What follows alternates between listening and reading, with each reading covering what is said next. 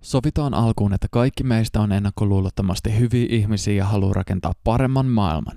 Tässä sarjassa mä kopioin ja kommentoin Jussi halla blogia nimeltä Scripta ja tänään puhutaan positiivisesta syrjinnästä ja kansainvälisistä adoptioista. Vuonna 2005 halla kirjoitti mielipiteestään kansainvälisiin adoptioihin ja totesi, että on varmasti kaikkien etu, jos orpolapsi kehitysmaasta saa kodin suomalaisen lapsettomuudesta kärsivän perheen luota. Mielenkiintoista kuitenkin on se, mitä Interpedia-niminen kansalaisjärjestö asiasta kirjoittaa, ja seuraava teksti onkin Interpedian sivuilta. Sitaatti. Kansainvälisen adoption kautta teistä tulee monikulttuurinen perhe. Miten autatte lastanne kehittämään omaa identiteettiään? Tulisiko hänen nimensä heijastaa hänen syntyperäänsä? Mikä merkitys lapsen nimellä ylipäätään on kysymykseen, kuka minä olen? Oletteko valmiita tukemaan lapsenne suhdetta syntyperäänsä? Terveen ja positiivisen itsetunnon kehittymisen kannalta on tärkeää, että adoptiolapsi säilyttää kontaktin etniseen taustaansa. Kunnioitus lapsen synnyin maata ja kulttuuria kohtaan on tärkeää. Sitaatti kiinni. Eli oudointa edellisessä tekstissä on se, että mikäli lapsi on syntynyt ulkomailla, niin jollain perusteella koko perheestä tulee monikulttuurinen, ikään kuin tämä lapsi kantaisi kulttuuria mukanaan geeneissään. Yksilön kulttuuri on kuitenkin se kokoelma arvoja, toimintatapoja ja käyttäytymismalleja, jonka yksilö itse kokee omakseen. Tämä kulttuuri omaksutaan vanhemmilta ja muilta kasvattajilta, ja lapsen kasvuympäristö vahvistaa tätä kulttuuria.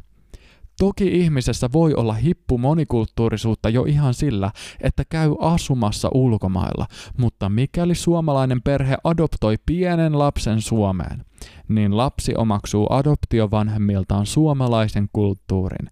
Tällöin hän kasvaa kulttuuriltaan ja kieleltään aivan yhtä suomalaiseksi kuin kuka tahansa Suomessa.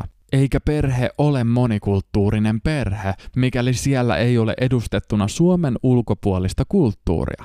Interpedian tyypit siis vihjaavat, ettei kulttuuri tulekaan ympäristöstä, vaan se olisi ihmisen etnisestä taustasta riippuva ominaisuus. Yksilökeskeinen yhteiskunta on sellainen, jossa kaikki ihmiset tunnustetaan ainutlaatuisiksi yksilöiksi omilla henkilökohtaisilla kokemuksillaan, mutta esimerkiksi positiivinen syrjintä on juuri sitä, että yksilöt niputetaan etnisiksi ryhmiksi ja pidetään itseisarvona sitä, että työpaikoilla on paljon eri etnisyyksiä. Tällöin saatetaan asettaa vähemmän pätevä hakija pätevämmän edelle, koska vähemmän pätevämpi hakija on tietyn värinen. Tällainen järjestelmä on ristiriidassa yksilökeskeisen ihanteen kanssa ja johtaa yhteiskuntaan, jossa ihmisiä eritellään rotujensa perusteella.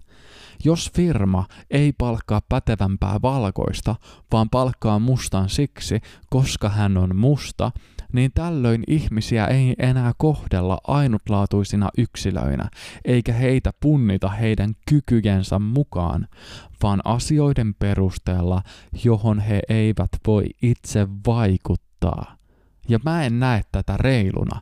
Ja halla osoittaa myös sen, että periaatteen tasolla tämä on samanlainen tilanne, jos somaleiden tuottamista vahingoista alettaisiin periä ylimääräistä vahingonkorvausveroa sillä perusteella, että he ovat etnisenä ryhmänä yliedustettuja väkivalta- ja omaisuusrikostilastoissa. Ja myös edellä mainittu Etiopiasta adoptoitu lapsi typistetään kulttuurisen ryhmänsä edustajaksi sen perusteella, minkä värinen hän on, vaikka hän olisi kaikilla muilla mittareilla täysin suomalainen. Yhteiskunta tarvitsee yksilöiden kulttuurillista samanlaisuutta toimijakseen. halla vertaa tätä siihen, että vasemmanpuoleinen ja oikeanpuoleinen liikenne ovat yhtä hyviä, mutta molempia ei voi olla samaan aikaan. Yhteiskunta ei toimi, jos kaikki ovat hirveän erilaisia, mutta yksi näkökulma, mikä liittyy eri etnisyyksien erityiskohteluun, on se, että kukaan ei kysy vähemmistöjen edustajilta, että haluavatko he tulla kohdelluksi erilaisina. Yhdysvalloissa juurikin tummaihoiset ovat kironneet positiivista syrjintää, sillä kun yritykset suosivat mustia, niin myös niistä hyvistä, koulutetuista ja taitavista mustista työntekijöistä tulee kuva, että he olisivat saaneet työpaikkansa ihon värinsä, eivätkä taitojensa vuoksi. Tällöin kaikki tummaihoiset ovat työkavereiden silmissä niin sanottuja kiintiöneekereitä, eikä se ole reilua etnisiä vähemmistöjä kohtaan. Varsinkin positiivinen syrjintä yliopistoissa johtaa siihen, että kaikki olettavat mustan kirurgin olevan huonompi kuin valkoinen, koska hän pääsi helpommin kouluun. Eli tällaiset käytännöt, jotka päästävät etniset vähemmistöt kouluun helpommalla, tosiasiassa lisäävät rasismia meidän yhteiskunnassa. Toki positiivisesta syrjinnästä on hyötyä niille huonoille ja epäpäteville työntekijöille, jotka sattuvat kuulumaan etniseen vähemmistöön. Somaleille erilaisuuden korostaminen luo ikään kuin immuniteetin kritiikkiä vastaan, ja sen seurauksena on se, että mikäli joku somali haluaa mennä töihin, niin hänen on vaikea profiloitua yksilönä, joka voisi olla pätevä.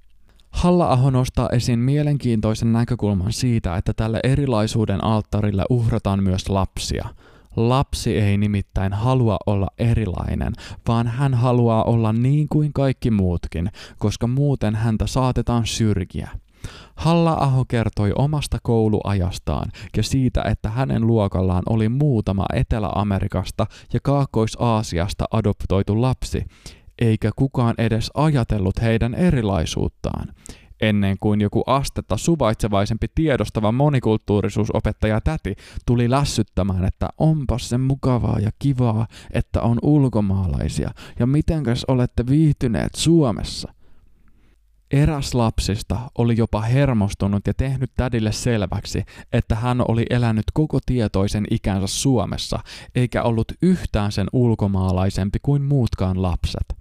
Halla-aho kertoo, ettei kukaan ollut edes kiinnittänyt huomiota adoptoitujen erivärisyyteen ennen kuin tämä opettajatäti mainitsi asiasta, ja vasta jälkeenpäin tuli ymmärrettyä se, kuinka paljon vaivaa nämä lapset olivat nähneet sen eteen, että he olivat erottumatta joukosta. Se on täysin normaalia, että adoptiolapsi ymmärtää jossain vaiheessa olevansa adoptoitu, ja siinä vaiheessa hänen kanssa tulee käydä keskustelu aiheesta, mutta mietitäänpä, että millaisen merkityksen lapsi antaa sanalle kulttuuri, mikäli hänelle kerrotaan perheessään, että hän edustaa etiopialaista kulttuuria, johon hänellä ei ole ollut mitään kontaktia, eikä hän tiedä siitä yhtään mitään.